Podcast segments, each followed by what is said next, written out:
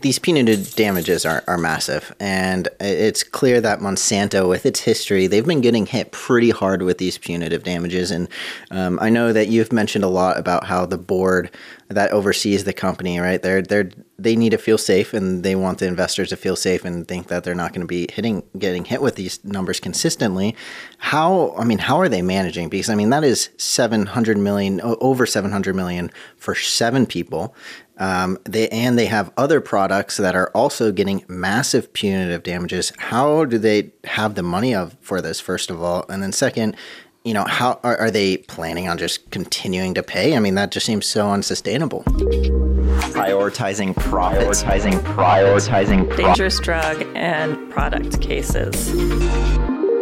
Oh, oh, oh, Merry Christmas. Merry Christmas. Welcome, everyone uh, to the first ever Christmas episode of Prioritizing Profits.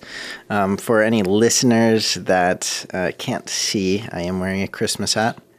Um, doesn't really fit too well, but the headphones seem to interfere. Yeah, yeah. You know, in my head, I imagined both of us wearing Christmas hats and it being this whole festive episode. And then minutes before, you made me realize uh, made things a little bit more realistic. That with the headphones and a little complicated. Yeah, it's complicated. Well, and then I had these like big, um, like present bow earrings that I was going to wear. And like, wait a minute, I have headphones on. I can't wear earrings. So then I put on a festive Christmas necklace, but it was jangling so much that it was interfering. So we were not. But I'm in. I'm in bright red. Well, that's it's very Christmassy here and holiday esque. So that's the best we can do. Yeah, and uh, when this comes out, Christmas will be over. Um, so we might be a little late. However, for us, it is right before Christmas, the Wednesday before Christmas. Um, so, so you guys get to celebrate Christmas vibes with us. um, another week, another episode. Happy to be back. How we doing? How we feeling? How was this weekend? Uh, yeah, how how you doing? All good. Um, weekend was busy with um, holiday celebrations. We had a party Saturday night, uh, which was really fun. Um, saw a lot of people got you know did the little festive dress up and you know food dancing the whole nine yards. you had a party on saturday. Were you hosting it? Oh god no. No no. We we attended a party on saturday. Uh, see that's the friends. best way to go about it's it. It's the way to go you get to go have fun and then not have to deal with the aftermath or yeah sneak out when it's time to go oh yeah yeah yeah, yeah, yeah. you don't have to be up at all hours cleaning up and uh, I, I i think that's my favorite part is being able to sneak out and leave because um like i think it was last weekend or two weekends ago when Christina's uh, office, like they had a Christmas office party, yeah, and right. I hosted it. Uh, my first thought was, "Wow, I'm going to have to stay here and like do the entire thing, right, from beginning to end. You have to make, you have to, you're there until the last person leaves." Uh, and that's that's slightly overwhelming. Wait, was the whole party at your house? I thought just no, it was just the pregame, oh, but, okay. but it was long. Like the party started at six thirty, and originally the plan was like, oh, five five thirty, and then one of the girls was like, oh no, we need more time, four thirty. Jesus, two hours for a pregame? My God, I wouldn't make it to the actual game if I was pregaming. That's, that long, I mean, I'm pretty sure. Yeah, I think that's, and it's work. I mean, come on, you can't be plastered at a work event. Right, right. And you were hosting for two Yeah. hours. That's that's impressive. Yeah. Yeah. Anyways, uh, party this So, yeah, so we had the party on Saturday night, and then we went to um, Mr. Bing's holiday show on Sunday night, which was really fabulous. Have you been recently to that? Well, it, so during the season, he has them about once a month.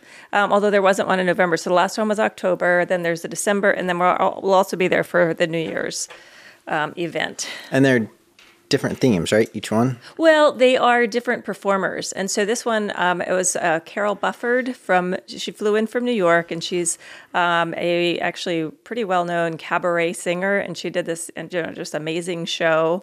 Cabaret. Cabaret, yeah, and you know she even made a joke about people, you know what people think of as cabaret, and so she said it's like vintage pop. Um, so it's kind of like old school cabaret, not you know new school cabaret, which often involves stripping. There was no stripping. Well, I mean, I don't think it's necessarily new school cabaret. I don't think there is cabaret. Well, I guess yeah, kind of. But I mean, you watch episodes like of, of Mad Men, Mad Men, and they're like, oh, let's hit the cabaret with a nice whiskey, and then it's the whole you know shebang, shaboom, nudity. Okay, there was no nudity. No, No, no. nudity. Oh, but it was a really, really good show. Um, really amazing. Um, he's bringing in these, um, uh, you know, the famous people from New York. Um, now, the New Year's show will be a little bit different, and s this is actually a fundraiser for Arts Express Theater here in Tucson. And so there are performers, singers, and dancers from uh, the theater corps that will be performing, and there'll be um, casino tables. And then the other thing that I like most about it, well, not most, but one of the things that I really like about it is that it's it's called uh, uh, New- Broadway or New Year's on Broadway. So it's New York time, which means the ball will drop at 10 o'clock our time, which is midnight in New York. So we'll do our whole New Year festivities at 10 and be home probably by 11 wow. and can snuggle with the dogs as the new year, as 2024 comes in. Uh, none of this crazy driving home when all of the crazy drunks are, leaving their parties. Yeah, I think New Year, New York New Year's celebration is just a very pleasant way to say elderly celebration. Oh, You know, for the old folks that can't make it till midnight, don't worry, we'll celebrate the the New York one. Oh, New York's too too uh, too late for you. Fine, we'll do the the Australian one. That's at five p.m. oh, okay, that's not get crazy. But well, but New York is like you know the cool No, place. yeah, so yeah, yeah. I think And honestly, it is smart. Like I think I didn't even think about that with the crazy driving and the risk Oh of drunk drivers gosh. after midnight. Well, and then all of the, you know, the Ubers are nuts. I mean, everything's just. I mean, I've we've done it before, and you know, Ubered around, and you know, you have to wait a long time, and I don't know. It's just. Anyway, this that's what we're doing this year. So Very exciting, very exciting, and we do have Christmas as well. Um, so, Mr. Bings, I mean, th- that sounds awesome. The fact that it's very well rounded with the casinos as well as the play, um, and I mean, Performance, yeah. performance. I mean, that's just Oh, and it's also a dinner. It's also dinner theater. Yeah, so you have yeah. a full Italian meal, That's sick. full bar, and I know. So if you and Christina want to come, we'll hook you up with tickets. I mean, I might be down for that. That sounds like a good time. Um, okay. All right. Well, that, that that does sound very fun, and we will be. I think we have another episode next week before New Year's, yes, though. we do. So next Wednesday also. Yeah, and New Year's I think is Sunday or Monday again. Good lord, I Yeah, don't something like that. I. Oh, I think it's Sunday. Well, New Year's Eve is Sunday night. New Year's Day is Monday. well, Ay, yay, yay. Uh, my weekend was very boring. Uh, just hung out, relaxed. I loved it. I, it's not boring for me. I thoroughly enjoyed it. Watched the new Leo movie. Big Leo fan. Leon, Leonardo, Leonardo Leonardo DiCaprio. Yeah. What movie is that? It's uh, Blood Moon Flowers. Oh, three and a half yes. hours long. It was exhausting, but we did rent the movie, which I didn't know was possible Yes. this early on, which was great because then we got to pause it and take breaks, and it was good. It was But good. you did it all in like you know one One evening? sitting, yeah, yeah, Christina was not happy about it, but I refused. I refused to like actually take a real break. I can't stand that. Oh my gosh! So we uh, rented Oppenheimer. I had, had we hadn't seen it in yeah. the theater, but similar. I think. It, I mean, I think It's it was long. three hours, maybe not quite as long.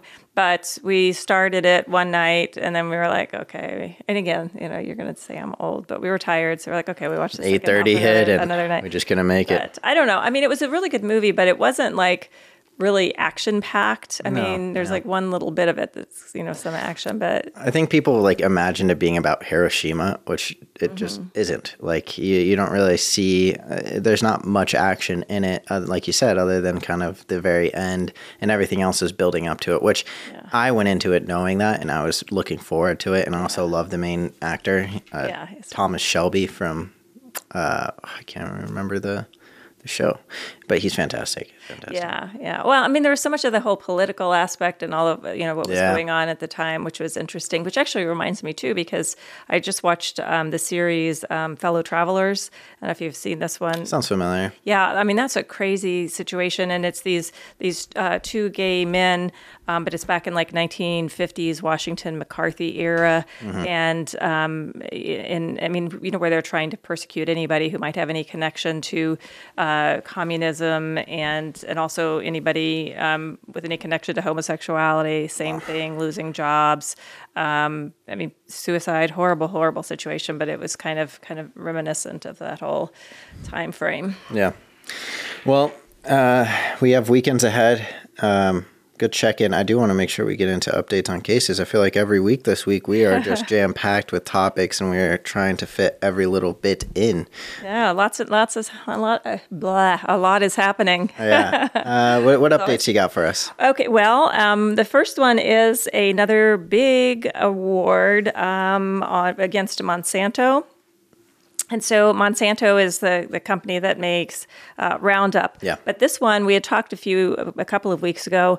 Um, actually, it was at the same school in Washington, and there had been a really big verdict. And this had to do um, with the chemicals in the light fixtures that were, the, the chemicals were leaking out over the years and causing all sorts of health conditions.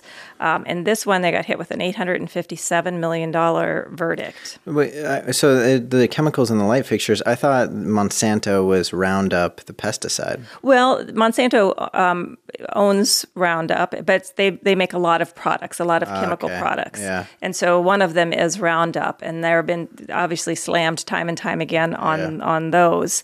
And um, and this one, I think we, it was a couple of weeks ago we had talked about it, but it was the same Washington school, and this had been going on for years, and people were getting extremely sick. This one involved five former students and two parent volunteers, and they had a variety of illnesses, uh, neurological issues, cognitive problems, um, autoimmune, um, and cancers. So. Um, they, anyway, another big slam for for them. That does sound familiar. And what what chemicals are in light fixtures? I mean, I didn't think it was that elaborate of a.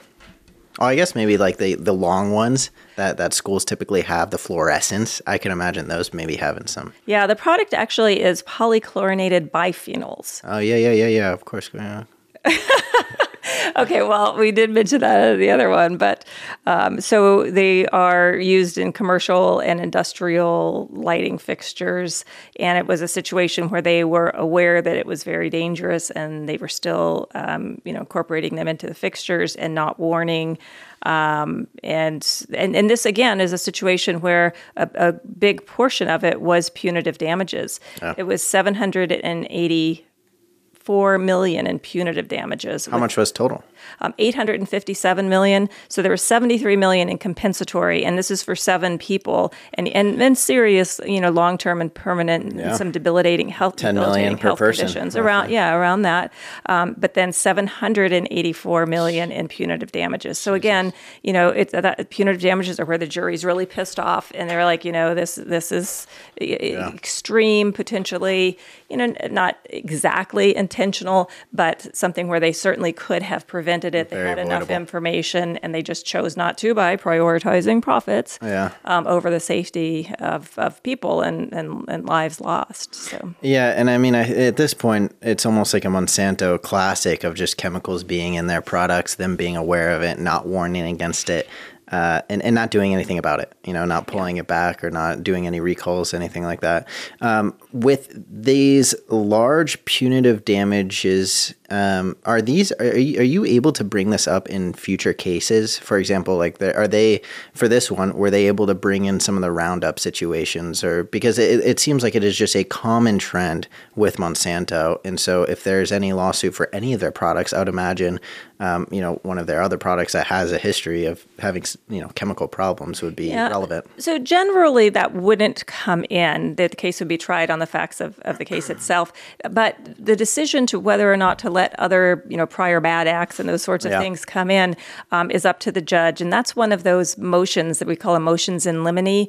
So they're pretrial motions where the judge is setting the parameters. What evidence is going to come into the trial and what evidence isn't. And in fact, one of the really important motions is whether or not you're even going to be able to ask for punitive damages huge, huge motion. Yeah. Um, Oh, because yeah. depending on which way that goes, um, you know, it can open the floodgates, right? And so, so a lot of times, um, if there's going, i- i- you know, if there's a potential for settlement, depending on how those motions go, um, the cases can settle right before trial. Mm-hmm. Um, you know, and, and when when a judge says yes, the the uh, punitives are coming in, Mm-hmm. you know, then you know that the risk is much much more significant. Likewise, you know, certain types of evidence, if that's going to come in. Um, I had a case years ago involving a woman who died in um, a sauna at a health club. Oh, I remember this one. Yeah, it was a really intense, crazy case. But but that case ended up settling actually during the trial, but after the motions in limine because they decided to allow certain photographs into evidence mm-hmm. that were going to be uh, pretty upsetting to the jury, and rightfully so. Do you want to give a little bit of background on this story so people can kind of have an idea of what these photographs would be? If I was a listener, I would be dying to hear it. I'd be incredibly oh, curious. Okay. I'd be on the edge of my seat. Well, it was a really, really oh, this was such a frustrating and uh, awful case. Um, but like I said, we, we, got all the way to trial and they did ultimately settle it. But what happened was that it was a gym in town that is out of business now. Um, and this was quite a few years ago.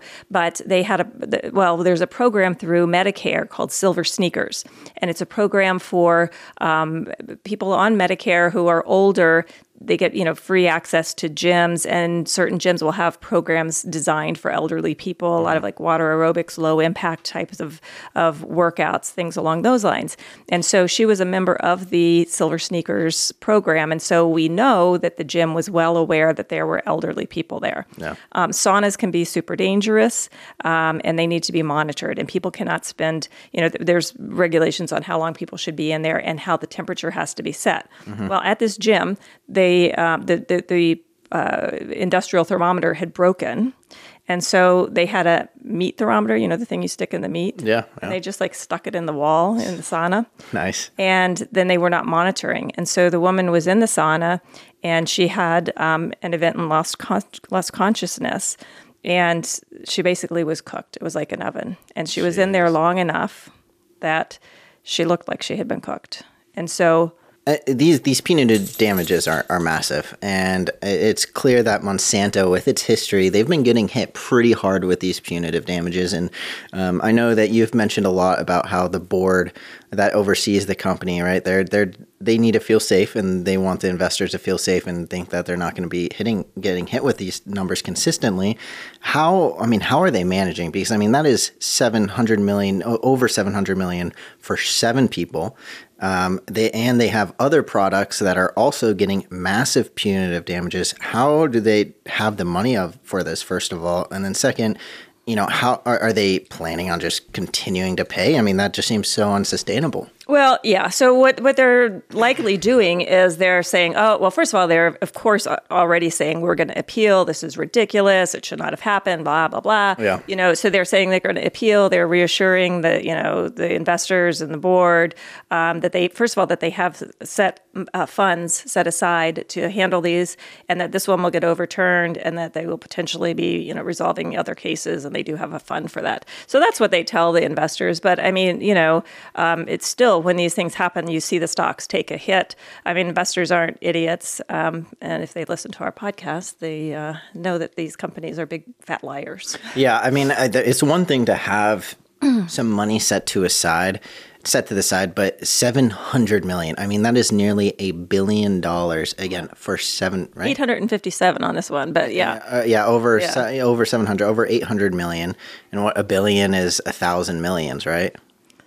I believe so. Oh, yeah, I mean, I'm not a math whiz over here, but that's my rough estimate. I mean, nearly close to a billion dollars for seven individuals in this case, and that is just one product out of you know several that they're having issues with. Mm-hmm. I, I can't even imagine how that conversation goes. It's like, hey, we have money set aside okay, how much money? You know, right. like this is. Well, the other thing is with these. I mean, so these products were actually outlawed.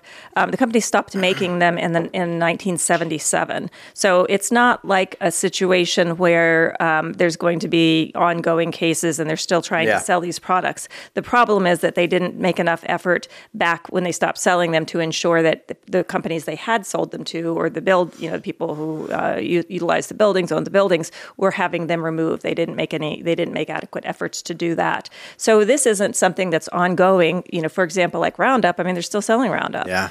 And so those cases could keep on going. Um, you know, and and I guess the you know investors are going to invest in what they want they want to invest in. Um, you know, chemicals are a big business, and yeah. chemicals are high risk, so you're going to expect some issues.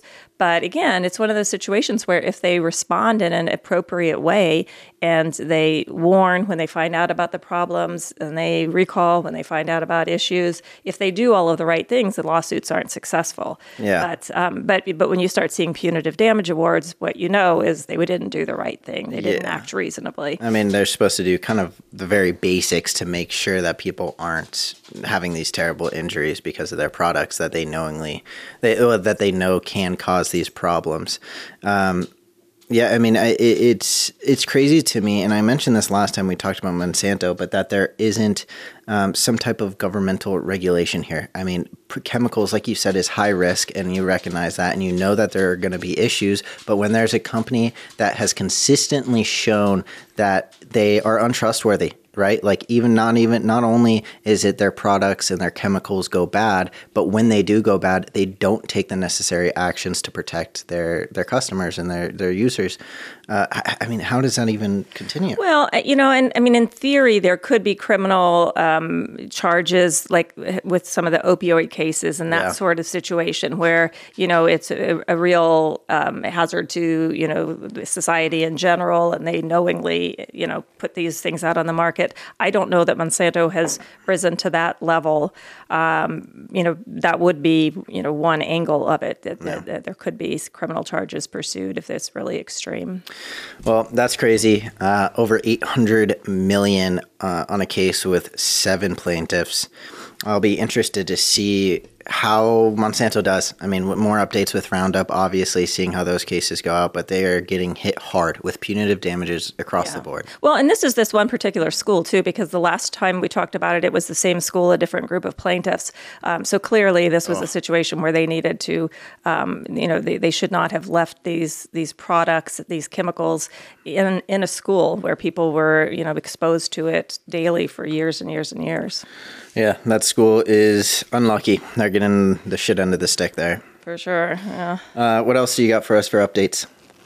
Well, CPAP, um, we talked actually last week about the whole hoopla with um, the F- questioning the FDA's oversight of medical devices based on the way this whole CPAP thing went down and the fact that there were complaints and complaints and complaints back in 2011. And then it wasn't until literally 10 years later that finally something was done. And so it really put the spotlight on why was the FDA not taking action sooner and why were they letting uh, CPAP or the, the Philips get away with this for as long as they were. And and I think you had said too that maybe the you know this whole this is going to bring shed some more light on it and bring more attention to it. And sure enough, um, two senators, uh, Senator Richard Durbin and Richard Blumenthal, um, have uh, basically called them out and said, you know, we need to take a look at this. This is not okay. Ba- based on that study, the article that we Yeah. talked about with ProPublica um, and the other news agency, um, but ba- basic, uh, based on that investigation, they said, not cool. We need to do something about it. And so, um, what they've done is they're asking an entity that I was actually not familiar with. It might be embarrassing to say that the Government Accountability Office, GAO. And I wasn't real clear about what that is, but they asked the GAO and Congress to re examine the Food and Drug Administration's oversight of medical device recalls. So they want them to look and, um, and, re- and really dig into um, how the FDA is handling these things and monitoring these things. Um, and so, since I wasn't familiar with GAO, I did a little research on that, um, and it's considered the congressional watchdog. So it's an independent, nonpartisan agency that works for Congress. And so um, Congress can actually go to this independent agency and say there's a problem with something, some aspect of government, some Yeah. governmental agency, and then they get involved and do an independent study and uh, and report back. So so maybe something really is going to change as a result of you know this whole debacle with the CPAP machines. Yeah, I, I- mean, hopefully, I think it it sheds a ton of light. It puts the spotlight on the the FDA and some inconsistencies and issues that they've obviously been struggling with for over ten years now. Um, the Governmental Accountability Organization Office, GAO, yeah. yeah, it doesn't surprise me that you don't know much about it because uh, it doesn't seem like many people are being held account- accountable uh, in the government Yeah. uh, it, it- it's good to see that something like that exists. and that it's being called upon and hopefully will uh, enact some type of action. But it's also concerning to me that it's not called upon more often because I would imagine there's a lot of situations where accountability is is just not being held. Right, and and so and and again, it goes to why haven't I heard about this? Mm-hmm. And, and, so I what I don't know is how effective it really is. You know how in depth you know these uh, reports are, and what happens when they do find a problem within an agency. And this may be one again that gets a lot of attention because of you know the myriad of people who are affected. I mean, yeah. millions and millions of people. So because it's such a big deal, and now it's gone to this GAO. Yeah maybe this will be how a lot of us learn about it and see how effective it is. And mm. if they are able to force uh, changes to be made, um, and improvements in the system. Yeah, I'm still pretty pessimistic just because even though they say they're independent, bipartisan organization, nothing really is in my mind. I think there's just way too much money uh, at stake.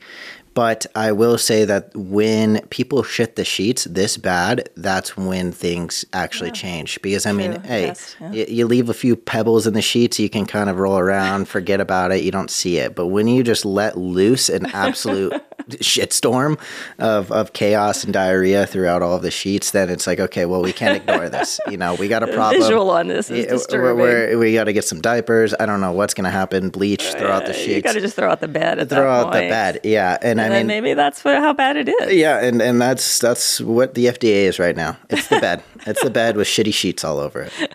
Well, I mean, it, it, it serves, uh, it has very important functions, but they're not being enforced. They're not um, they're not adequate at this point, and yeah. so maybe this is what makes the changes. But I mean, you know, what we were talking about last week with the fact that, that, that you know their computer system was like ancient, and you know they were putting little stickies on their computer to they monitors, had like what ten and people, and yeah, they're uh, they're totally understaffed um, and you know underfinanced, I'm sure. Yeah. And you know that what they were working with, their IT, their equipment was just absolutely not up to up to snuff. So, um, you know, hopefully, I mean, I'm really curious to see because, again, I mean, it's kind of strange that I'm like, well, I mean, not that I know every agency that exists, but I hadn't heard of this. Yeah. Um, and so um, I would like to see if, if they do actually um, do something about this.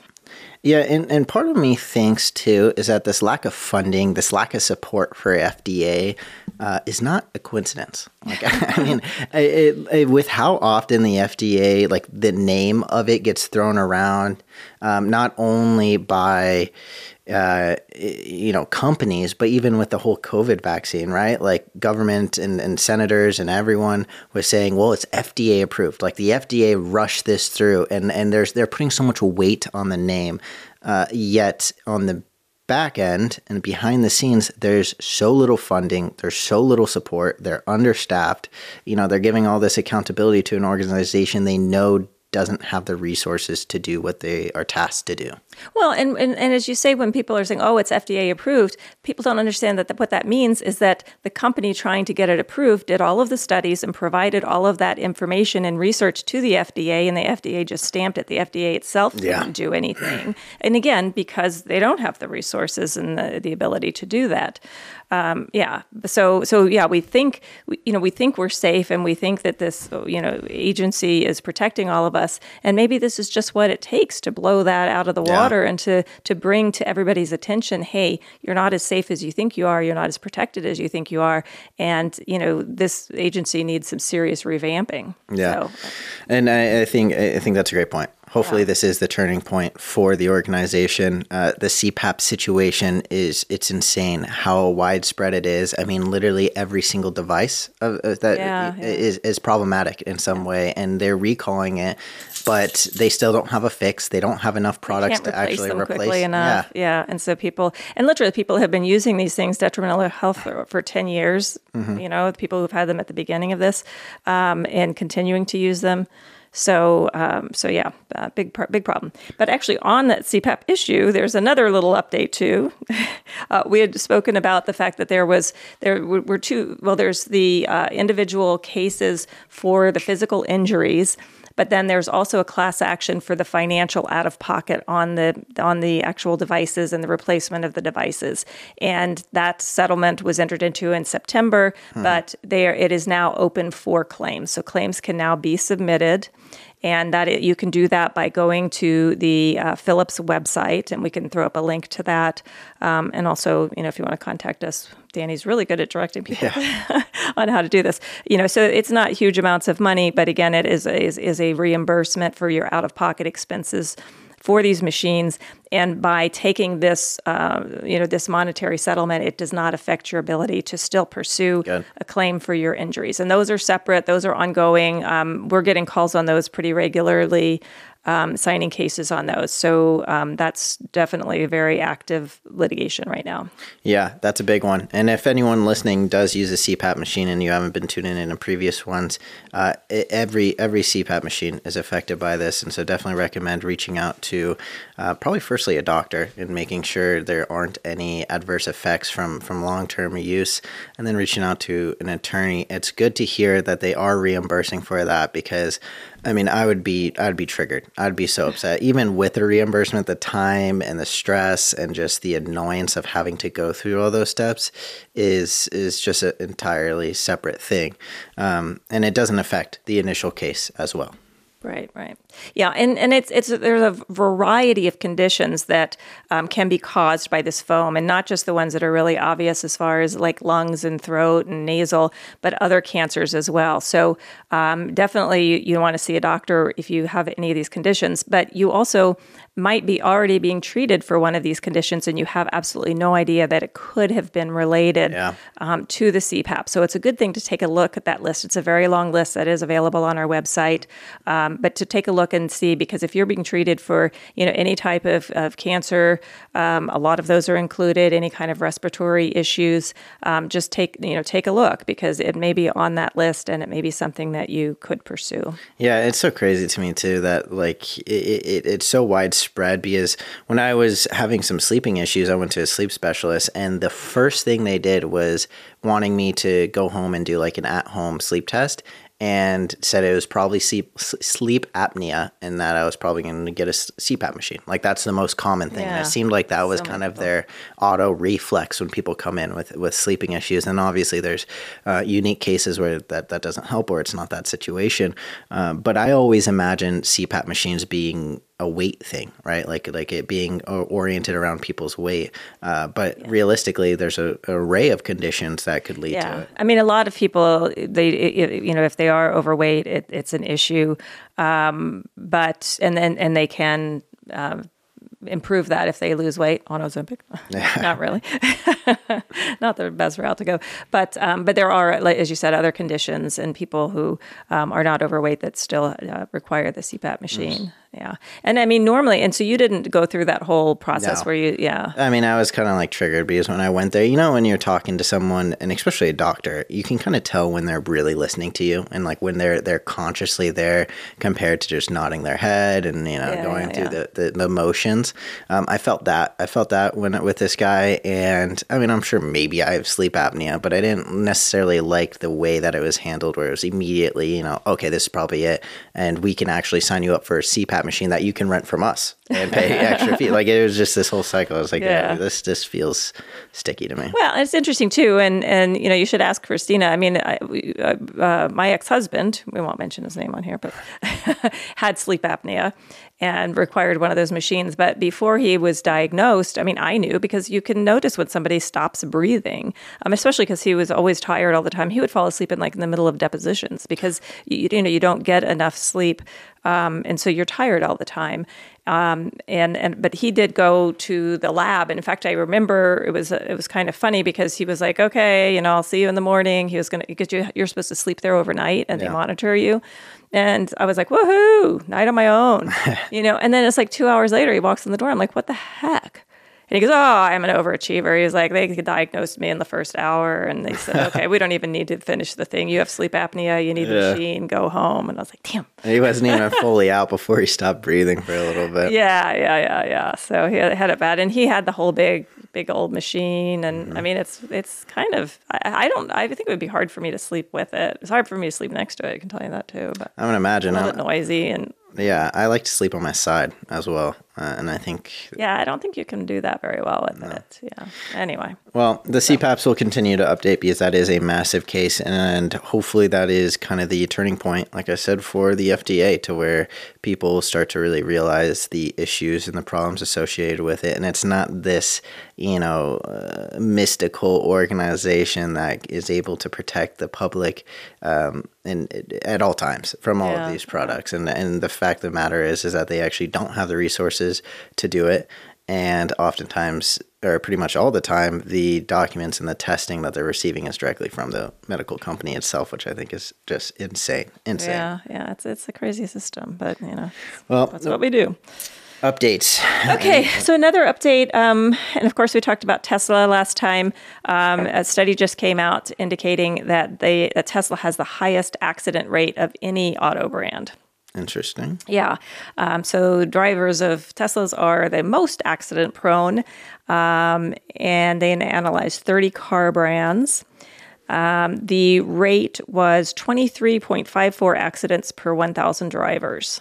23.14 54. 54 wow 23 and a half per thousand drivers.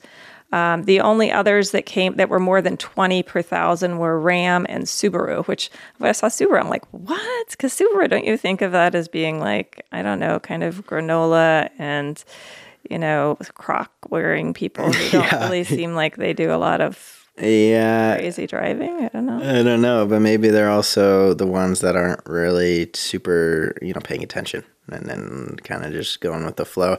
The Tesla, I think, is is really interesting because I feel like one of the biggest arguments behind um, the autopilot and, and, and kind of the whole, whole idea of a smart car is to prevent car crashes and, and prevent Yes, you know injuries along those lines. Uh, so it seems in, insane to me and very counterintuitive that they're actually the highest.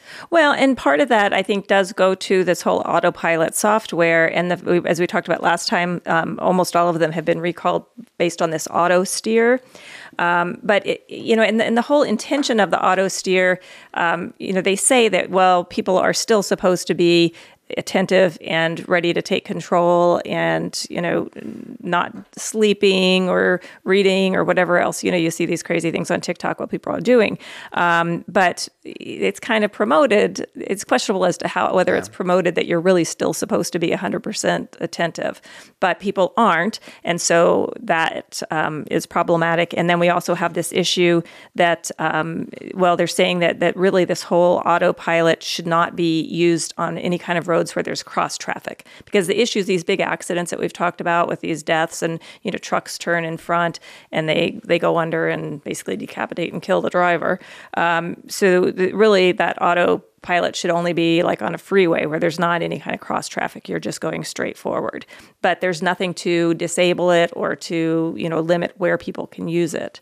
And and again that's it's you know recalled because of this issue. And so that may well have a lot to do with uh, you know the the accident rates Yeah, yeah. I, I assumed most of these car crashes were probably, or accidents in general, um, were were having to do with the auto steering.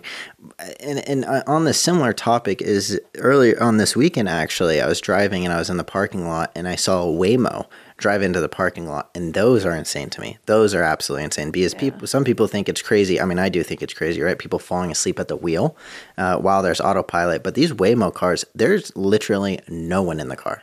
Like Yeah. no one at all, not even passengers, not people in the back, no driver. It is a fully just automated uh, vehicle, and so it's crazy to me that that technology exists and that those are out on the streets and, and, and happening.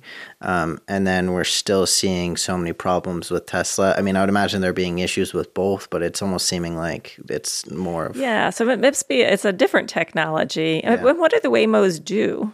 they uh, they're like Ubers. They're like Ubers, and they just do pickups and drop offs. And I'm pretty sure you can download the Waymo app. Not sponsored, by the way. um, So so people are they are passengers in them? yeah, you hop in the back seat, Okay. and and it takes you to your destination. And you probably you've probably seen it driving around Tucson as well. Yeah. They have the big spinning things on the top, on the back, on the sides. Um, but it, I mean, it is actually shocking when you're just sitting there and you see a car pull in past you or next to you with no no one in it. Like I actually no, don't. I'm not ready for that. yeah, that's kind of like scary to me. You know, the whole idea of AI taking over, which I think is a very real concern, but not something we have to worry about anytime soon. And I won't get into. But uh, the fact that that's possible is uh, concerning. But so how is it that they don't have any issue, you know, with vehicles turning in front of them? I mean, I haven't heard a lot of of, of, Yeah. of, uh, you know situations where there were accidents or lawsuits. Actually, I'll I'll uh, research that for for next week and just see what I can find out. But I mean, I haven't, I certainly haven't seen anything coming through on you know the news things that I follow. Yeah, I have no idea either. I mean, I've seen some clips of like where, and I think I mentioned this on one of the previous episodes where Waymo's getting pulled over and it doesn't Oh. recognize that, and there's people in the back seat that are, you know, the cops trying to just get in front of the car, stop it, and get it to pull to the side, and the car the car doesn't know that. It's trying to like go around the guy and back Oh reverse and go back around. Um, yeah, yeah, crazy. Yeah, crazy that that's legal. Yeah, I don't know. Well, Tesla seems to constantly be in the news about something. Uh, makes sense that uh, it has to do with the autopilot already a recall. Um, hopefully, this study probably opens people's eyes up a little bit about this blind trust that I think a lot of people have for the autopilot. Yeah, yeah. Okay, so the next update um, is back to talcum powder, and we've talked a lot about the talcum pow- powder cases, um, and a lot of that we see um, in the situations where um, women uh, end up with ovarian cancer as a result of using the talcum powder, um, and then also men who use it on their chests can can develop mesothelioma.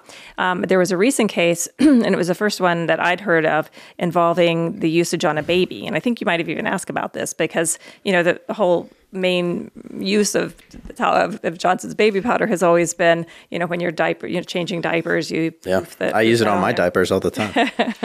after you shit the bed, and yeah, exactly. Well, I mean, that's now, now I don't shit the bed; it's in, it's in the diaper. Excellent. Full Perfect. circle. Great plan. Yeah. So, um, and this is a situation where a um, a 24 year old man had developed pericardial and pleural mesothelioma um, without other risk factors, and so it was determined that um, when well, w- well, they knew that when he was a baby, his mother had used it every day during diapering um, and then after baths and um, and so then at 24 he develops this this horrible mesothelioma, um, and he was awarded um, a jury awarded him 18.8 million dollars. so they did is find insane. Yeah, so they did find that that that was the. Uh, you know, in their opinion, that was the cause of the mesothelioma. And so he wasn't even using it once he grew out of that baby diaper stage. It was all like that entire thing was accounted towards his mother using it when he was a toddler. Exactly. And you know, and this goes to the, the the issue that we've talked about a lot that is that this condition, it's not something that happens, you know, in six months or even a year. I mean, it develops, you know, oftentimes over decades. I mean, you see it like 20 years later. Crazy. Right, right, and um, you know, so that's that's pretty scary too. But again, a 24 year old having mesothelioma, that's unless he was, you know, been again, even Can't even was, imagine a situation where it makes sense for someone that age. Well, right, because otherwise, I mean, even if you were working in one of these environments where you're exposed to it, you can't start working till you're what, 16? yeah. Um, and then you, you know, it's going to take 10 years to, you know, minimum to probably develop. Yeah. So this was the first one that I had heard of where a, a jury had actually reached a verdict for someone who had, I shouldn't say he used it, who um, was, who was exposed to it as, a, as a baby. Um, it makes sense. It's, it's, it's terrifying because, I mean, people just do, you know, I've always done that. Yeah, I mean, I can't imagine how the mother feels as well Yeah. because I mean, obviously it's not her fault, but I would imagine. No, I mean she thought she feels- was she thought it was safe. I mean it certainly has been promoted and advertised as being safe for decades and decades and decades. What's even scarier about that is that this is all coming out very recently, right? That this is a problem that is causing these health issues, but it's been being used for decades and decades. So there could have been a lot of young mesothelioma cases, or not even just young, uh, eh, just mesothelioma cases in general, no matter what age they develop it at, that is attributed to usage when they're a baby. Uh, or they just have no idea. Or it it could have been as a result, but they didn't know. Yeah. Um, and well, and you think about this, they, you know, Johnson Johnson knew back in the '70s about this problem, and had they pulled it off of the market in the '70s instead of 2024, when is it going to happen? Um, you know, how many millions of people have been exposed, and even they aren't diagnosed yet, but how many people are getting diagnosed daily? Um, you know, and and and then they may have other um, exposures too, and that that's what's getting blamed for it. Yeah, I, that is a really interesting case and situation. I'm glad that you brought that up because I think it, it, it, you also can't even imagine what it's like for for the victim. I mean, it's one thing where you're using a product and you weren't warned of the risks. It's another thing where you know you didn't even knowingly use it. You're an innocent you- little baby. just a little baby and you grow up and then when you're 24 right you're almost in your, you're pretty much in your prime of your years and you get hit this with this life-changing disease and that's crazy Yeah. Well, and he's 24 now. This goes to trial. I mean, he's probably had, was diagnosed with it. f- Shoot, four or five years ago. By the time you're going to get to trial, Yeah. right, and, Yeah. and and everything. So, yeah, I mean, that was just because I've always kind of wondered, well, what about the babies, and was it just a short enough time period? Um, but no, i wonder if they're more susceptible as well because i know babies you know right they're very soft they're, they're soft creatures and well, their lungs are just like barely developed. Exactly. developed, right? I mean, higher risk, I would imagine. Yeah, Uh, I, this case definitely seems like a sleeping giant because it has been known for so long 1970s, I think you said. Um, and it's been kind of like a staple for not only baby care, but also men and women hygiene and kind of day to day. And the disease and illnesses, the problems that it causes are ones that take decades to develop at times. Um, so really, it, this this seems like one of those situations where we'll be seeing it for for a while. So kind of similar to Roundup as well, where you know they just some of these cases come out of the woodworks out of nowhere. Well, definitely. And, you know, it was on hold for a couple of years there because of the whole Texas two step LTL bankruptcy bullshit. Um, but they're back and Yeah. they're going to trial and, you know, I, they're going to have to, to, to face it and, and deal with them. Uh, but, you know, and the thing that makes me crazy too is that, I mean, is there any household in this entire country that hasn't ever had a bottle of Johnson's baby powder in it? I mean, it is permeated every single household probably. Yeah. I mean, maybe not used on a daily basis, but for a lot of people it was. Yeah. Yeah, I mean, I don't know what it's like with babies, but I mean, I remember seeing the commercials for it as well. I mean, it, it is everywhere. Johnson and Johnson, um, I, yeah, I, Well, and come to think of it, all the times I poofed it on your butt and I probably inhaled it. Now you're 25. I mean, I'm, I, I- better get checked out. I could be sleeping case right now. it's not who sleep knows? apnea, it's mesothelioma. yeah, that's what it is. Um, yeah, I think this is going to be one of those cases that just keep coming up, and I would compare Johnson and Johnson to Monsanto, where they just have a variety of different products, a variety of different issues, a variety of different situations where they know that there's problems associated with their products, and it is causing damage to the public, and they knowingly don't do anything about it, or they do very, very little about it uh, compared to you know what they could have. exactly. And then that's when they get slammed with punitive damages. Yeah, thank God. You know, we are kind of coming to a close here on on the show, but I do want to make sure we go over everything. All right. Well, so on the mesothelioma front, there's another case that I wanted to talk about briefly, and we might have addressed this issue, but um, you know, it's it's again, it's not your standard case, and that's the um, the secondary exposure. Um, and so, so there was a, a recent case again where um, the daughter of someone who had worked in um, a workplace where he was exposed to as uh, to asbestos regularly, um, she developed mesothelioma, and that is a result of the fi- the mesothel the uh, fibers coming, asbestos fibers on you know his clothing. He would come home from work, hug his daughter. You know, the, the, the clothes would be laundered exactly. And so, um, you know, the argument was, well, that's not a foreseeable plaintiff. We can't have to worry about protecting, you know, the kids of our workers type of thing. And what the court held is that it was reasonably foreseeable um, that by exposing the employee, you are also going to be exposing the family. And so, Yeah. since it was such a dangerous product, um, and and this uh, woman did develop mesothelioma and ultimately passed away. Um, they they said, you know, yes, it it was like a bystander was the way they, but we're not responsible for bystanders. Well, Yeah, this crazy. bystander you are. Um, yeah. So, and, and there have been other cases as well, you know, involving spouses and children, uh, you know, of workers who were exposed to asbestos. Um, you know, and and this was um, a uh, case in Kentucky. Um, so it is a state by you know state potentially depending on where the case is being brought. But but yeah, those cases have been successful. And and and so you mentioned that there's more cases similar to this, and those also were successful in the same way this one was. Well, and I don't know about all of them, but I've you know heard of a number Yeah. of them, and and and generally they have you know generally to my knowledge they have been. That makes sense. I mean, I, I understand their argument, and as a defense attorney, I would imagine that's kind of like your first go-to. Can't really blame them for that, but at the same time, it's it's like saying, yeah, we know that we are risking killing people, but we're not responsible for risking this person's life, Yeah. only this person's life. When when really that's not the problem at hand. It's not whose life you're risking. It's the fact that that product was out there, it was causing damages, and you were aware of it at the time. Right. And so, and, and the, the- standard, well, the, the issue is to whom do you owe a duty? Yeah. Um, and so, But isn't it just the entire, I mean, American society? well, you owe a duty to anybody who would be re- you, reason, where it's reasonably foreseeable that they would be affected. And so, if it's reasonably foreseeable that someone would be affected by your product, then you owe them a duty. And it's reasonably foreseeable, according to the judge, that this that you know that the family members um, would be exposed. Yeah. Yeah. That's terrifying. I mean, that's like the hidden killer there. Uh, it almost reminds me of when I was in middle school and you know, they're like, don't smoke, don't smoke cigarettes. And they, they tell stories about how one spouse would smoke every day and the other spouse didn't have a cigarette a single day in her life. And then all of a sudden she ends up getting cancer from uh, the secondhand smoke of, of the husband.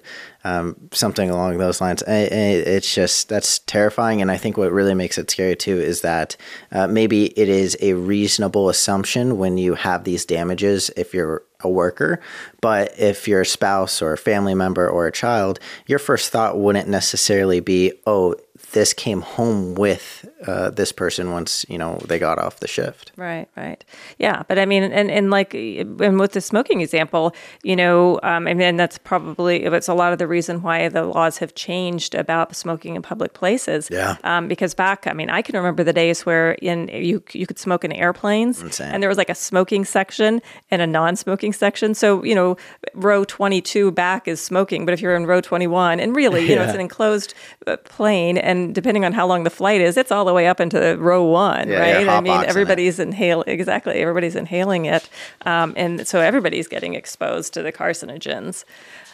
Yeah, I, I'm glad that they made that decision, and I think it is. It's good that they are showing protections for the family members connected and associated. I can't imagine the uh, the problems that would take place if they did, you know, kind of take the side of the company there. Yeah, yeah, yeah. Uh, so is that is that that's all cases that kind of go towards the same thing, or would that be a separate, um, kind of like mass tort, a separate claim? Well, so this these are the asbestos cases and the mesothelioma, and we had talked about this that there are certain certain companies that have funds set up so that you can actually make a claim Yeah. to the fund, and then there are other companies where you actually have to file the lawsuit, and so they're generally individual lawsuits. Um, person by person and they're you know pretty significant because of course mesothelioma is a really horrendous um, and oftentimes well always eventually fatal Yeah, and it's also one of those uh, conditions that we've talked about where it's pretty clear cut it's case. really specific yeah, yeah. uh, not not very common. So if you got it, then it's probably connected to something. yeah.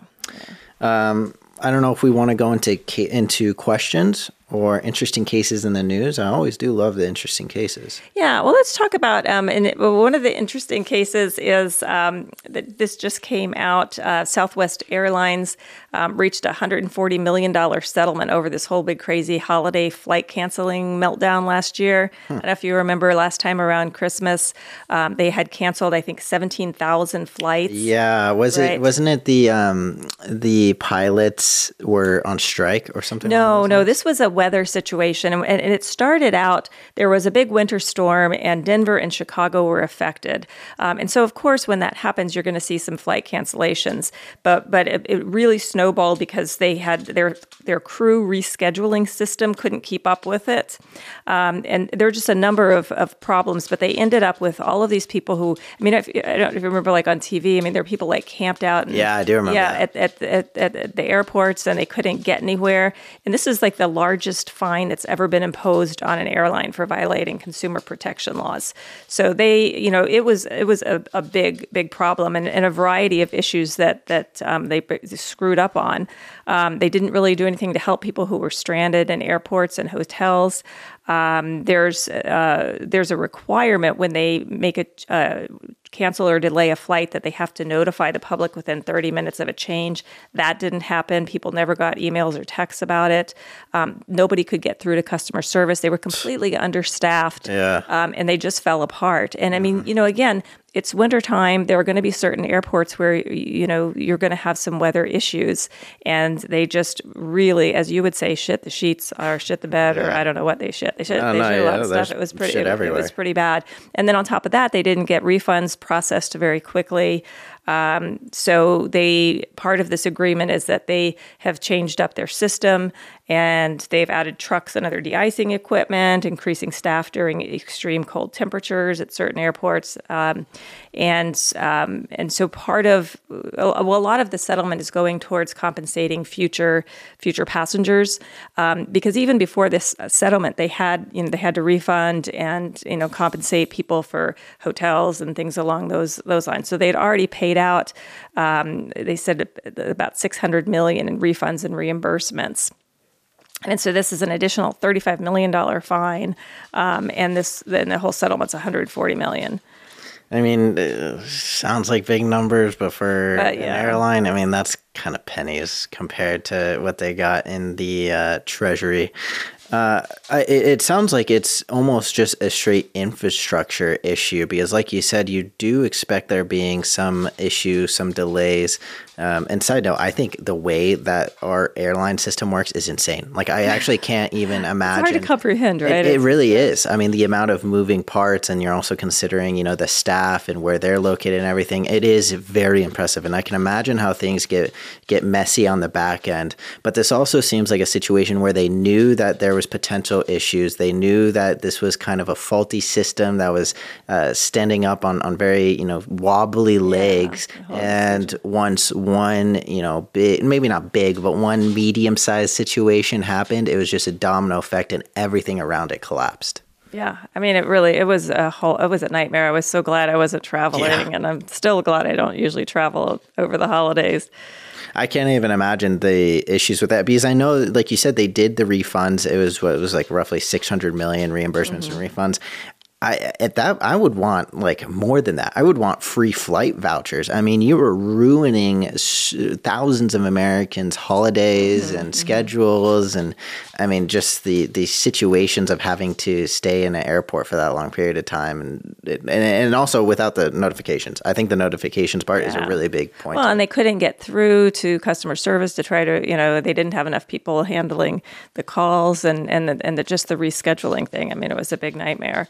So so part of the settlement is that going um, forward um, through April of 2027, um, you're going to get a voucher for at le- a minimum of seventy five dollars if you reach your destination at least three hours late. Um, And that's it will because of a delay or flight cancellation caused by the airline. If it's out of their hands, of course, And is that is that specific airline the one Southwest, yeah, it's part of their deal. Yeah, yeah. Yeah, uh, I, that's that's interesting. I mean, three hours—that's not like uh, rare. I would say. No, I, I don't even complain about three hours. I mean, I mean, I'm not happy about it, but I mean, that's like within you know some you know within reason. But Yeah. they're, they're, they're going to be keeping him on a sh- on a tight leash now. It sounds like. Well, that's good. That's good. It seems like. Uh, in which agency was this that that's going to be overseeing this? I guess. Would it be an agency? I mean, I guess it's kind of the government, just more maybe the trust. Because I was going to say this is more of a slap on our on the more not slap on the wrist, but this is more uh, ramifications than you'd see from the FDA or anything Yeah. like that. So it's actually the U.S. Department of Transportation. Okay, Yeah. wow, yeah, they got their shit together. Yeah. I gotta send some people over to the FDA. They could use uh, some help. Well, and this three hour thing too, I was just thinking when we were saying that, that, you know, it feels to me like there's this little bit of a scam going on because I always get, um, you know, it, it tells you what time you're going to arrive at your destination. It'll say, you know, 545. And then I swear they tack on like an extra hour there because, you know, they're like, oh, we're going to be, Yeah. we're going to have an early arrival of 15 minutes. And I, and then of course they're probably really actually 45 minutes later than they should have gotten there. But, you know, and again, you know, I guess that's still within, within reason if I'm planning to be someplace at that time. Yeah, I think as long as they give you a heads up on it, because I think it's fair for them to be ready for issues. I mean, like we said, the amount, m- amount of moving pieces there are with this entire industry, it's really impressive that, that things can keep on moving, especially with different airlines. And i- it's chaos, I can't imagine. So as long as they're giving a heads up about it, same thing with products, right? As long as they're giving a heads up about the risks, then they're okay. Yeah, yeah. So yeah. Anyway, hopefully, hopefully over this holiday, everybody got where they wanted to go safely and with a minimum of delay, not more than three hours. Yeah, and if you did have more of a three-hour delay from Southwest, then hey, you're entitled for a nice little voucher. Seventy, at Little, least, at least 75. Not very, very big. Not very big. Yeah. So on questions and comments, I, it's actually uh, Danny and I were talking about this earlier, and it's not exactly a question or comment, but I thought I still thought it was interesting um, feedback from um, a potential client who was had a had a case, could have pursued the case, and asked Danny, "Well, how long is it going to take?" And she said, "Well, you know, I can't tell you that. Um, you know, you certainly you could talk to the attorney, but the attorney's not going to be able to tell you exactly how long it's going to take." Um, she gave her a little bit of information about kind of what's involved in that, and she said, "Okay, well, forget it. I don't want to wait." well, it is just like Crazy. well, it's just kind of strange because I'm like, okay, so what do you mean wait? I mean, so if you if if you you don't have to do a lot, basically. I mean, you give us the information, we get the medical records. You know, you- it's not like you're Once you give the information, they. I mean, you kind of sit back. I mean, yeah. in theory, you could you could end up having uh, to litigate the case, but most of the time, it's going to be a settlement.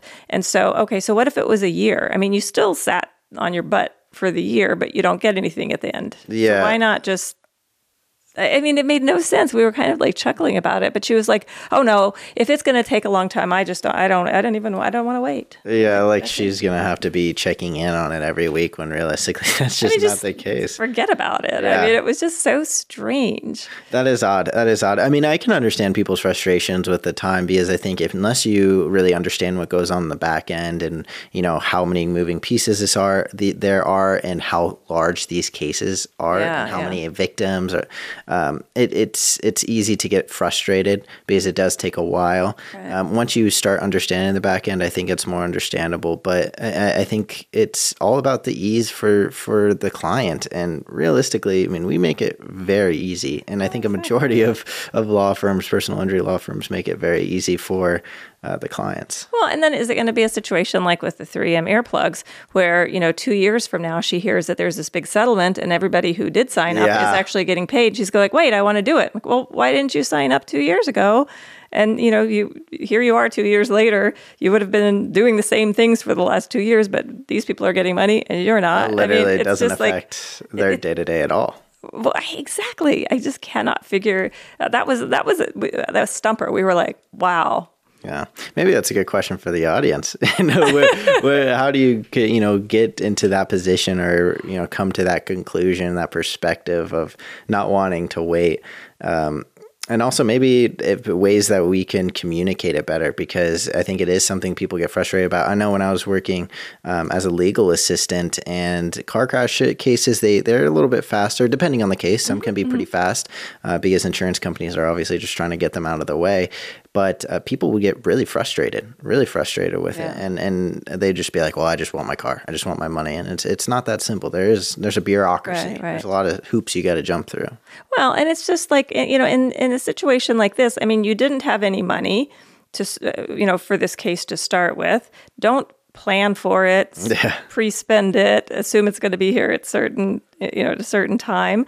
But you know, a year and a half later, It could be big too. I mean, some of these cases are massive. Yes, yes, exactly, exactly. And so, anyway, that was strange. And then we had another. We had like we had a couple of like weird potential clients this week. Like really, poor Danny, because the other one, and this one was another kind of stumper.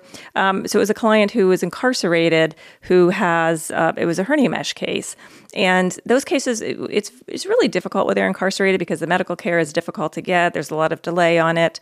Um, issues if you are going to you, they can't you know as far as getting additional treatment. It's just it's very limited. Yeah. Um, you know, then there's of course issues if they're testifying, um, if it's a felony, which it probably is if they're incarcerated. You know, that can go to their credibility. That's a lot more hoops that it's just it, it, so they're not like I mean we absolutely take cases and we represent a number of people who are incarcerated and, and you know we will certainly do that but they are more difficult for Mm-hmm. the attorney so anyway this case send the fee agreement back we get it back completely I'm not paying this I'm not going to do that rewrote this rewrote that all kinds of stuff and like you know like legalese like he was hanging out at the law library at the Yeah. prison you know and this is I'm not signing this fee agreement like this this is the way it's going to be and we're like hmm. mm-hmm. Interesting. I don't know if he's in the position to really be.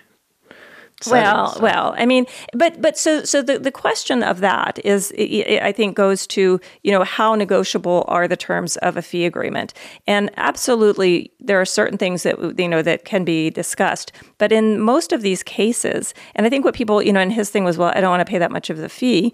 Um, I mean, it's going to be a difficult, a more difficult case because you're incarcerated to start with, and then secondly, um, the reason you know the attorney is the one who's going to do all of the work here, take all of the risk, and put all of the money in. They're not And paying the anything. cases- right. I mean, basically, basically, they don't do anything. And so, again, um, and even less probably if you're incarcerated, um, you're just not going to be available. I mean, in theory, we could go there for the deposition if need be, but.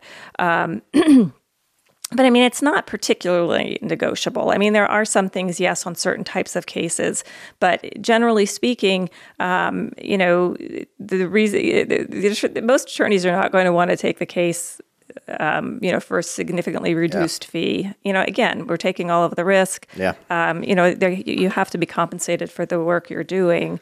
Um, you know, and so yes, it's it's it's fine to discuss that, but I mean, to completely rewrite a fee agreement, Bold. Um, it, it's bold, and it's probably not going to fly. It's probably not going to Yeah. fly. Well, that is a good uh, question. Is that because, to my understanding, the industry standard is essentially 33.3% of Car accidents for car accidents. Okay. for at product li- 40%. for, for products liability and medical malpractice. That is forty percent On top of costs associated with with pursuing it. Well, so the costs, um, the costs are basically the client's responsibility, but almost all firms, and ours included, would advance those costs Yep. And then get compensated back. Um, eh, you know, so basically, we're taking the risk Yeah. because if the case is lost, you know, we're not going to go collect the costs from the client. A client could pay the costs up front if they want to, but of course, they're not going to want to. Um, so yeah, they would have to, the, the for the actual work. Mm-hmm. That's a percentage of the recovery, and then we would get reimbursed for the costs if we had paid them. And do do any law firms do less than forty percent for these type of cases? I mean, it, it, I'm assuming it's up to the law firm itself if they want to lower that percentage. Is there ever like a bidding war on the really good cases? Um, Not really. I think what happens is, you know, you sign that fee agreement initially, but there have been many, many, many times over the years where when the case is getting resolved, I do reduce the fee. And that's based upon, you know, depending on how much we're getting, how much the client's going to end up with. Absolutely. And every attorney is ethically obligated to look at the fee at the end of the case and determine whether it's reasonable under the circumstances. And so, you know, if you've litigated a case for five years, you, you probably are entitled to your 40%. Um, if we take the case and it's a slam dunk and they pay you, you know, well, like this was come at car accidents where they'd pay the policy limits the next day. Yeah. It is unethical to take a full fee on that. Yeah. Okay, you just didn't do enough work to earn that. Um, but you, you know, you're going to start off with that fee that's going to protect you in the event that it is a case you're litigating for five years. And then if things change, you'll have to modify it at that time. Yeah, and and I mean a, a really important point, and we've talked about this a lot, is that there are no out of pocket costs for filing a case for for the client though. There Right. there's a lot of upfront costs for for the the attorney, I mean, we pay all of Uh, those. uh, yeah. exactly, and and there's it's not like he's having to you know take out a loan or anything along those lines. Um, it's especially interesting because of the situation he's in. Those require even more work and even more effort on your side of things. Um, but yeah, I mean, I think that's a it's a good question and it's a good topic to bring up because I think a lot of people I didn't know that I didn't know that you could actually negotiate it, and I guess technically you can, but most most law firms kind of have their their um, Yeah. Well, in certain things, in like car accidents, I mean, there's always like the people who um, advertise like a 25% fee. Um, so there are some that are, you know, lower Yeah. fees, um, you know, on the car accidents, but you don't see that as much in the products liability. Again, these are very complicated cases, time intensive, um, uh, money intensive. Yeah. Um, you know, potentially can be a, a high risk for the for the attorney. So, um, you know, that's it, it's pretty much the standard is. Well, I also think that a lot of these these types of cases are a lot more like team atmosphere, and everyone's on the same page when it comes to attorneys. Obviously, you got your renegades on the side compared to car crashes, which is a little bit more competitive. Uh, that you know they're going for more quantity over quality, but the, these these mass tort, mass litigation cases. Um, it, it, all the lawyers are kind of on the same page, and so I think that mutual agreement probably extends, maybe unknowingly, to to the percentages that you're taking out on it, right? Like Yeah, everyone. to some extent. I mean, I always think it's interesting when people do like a lot of like lawyer shopping, and I think it's perfectly fine to interview different lawyers and find the lawyer that you're comfortable with. But you know, you don't want to just be like, well, what will you take and what will you take, and go for the lowest bidder because that's not necessarily going to get you the bright, the best attorney. Yeah. Yeah. Well, we have come to Yes. the end of the show. Um, fantastic overall. I think we covered some really good topics, and it was very uh, holiday. It was very cheerful. Yes, your hat looks fabulous. Thank you, thank you, and I want to wish a Merry Christmas to all of our listeners. Thank you for tuning in and hanging out with us, and uh, also thank you for the ten thousand subscribers. We mentioned it last show, but I don't think we can mention it enough of how appreciative we are that you guys hang out with us and and, and um, just just allow us to do what we do and, and listen to us ramble on about whatever we may be rambling on about. And we really appreciate all the support that we've gotten. Um, if anyone does have any questions or concerns, feel free to throw it in the comment section. You can DM us on Facebook, on Instagram. We always are checking those as well as the email podcast at showardlaw.com. We'd love to hear feedback. Um, and if there's topics that you want us to cover, because there's a lot of interesting stuff out there, and it doesn't necessarily have to be about personal injury or mass torts.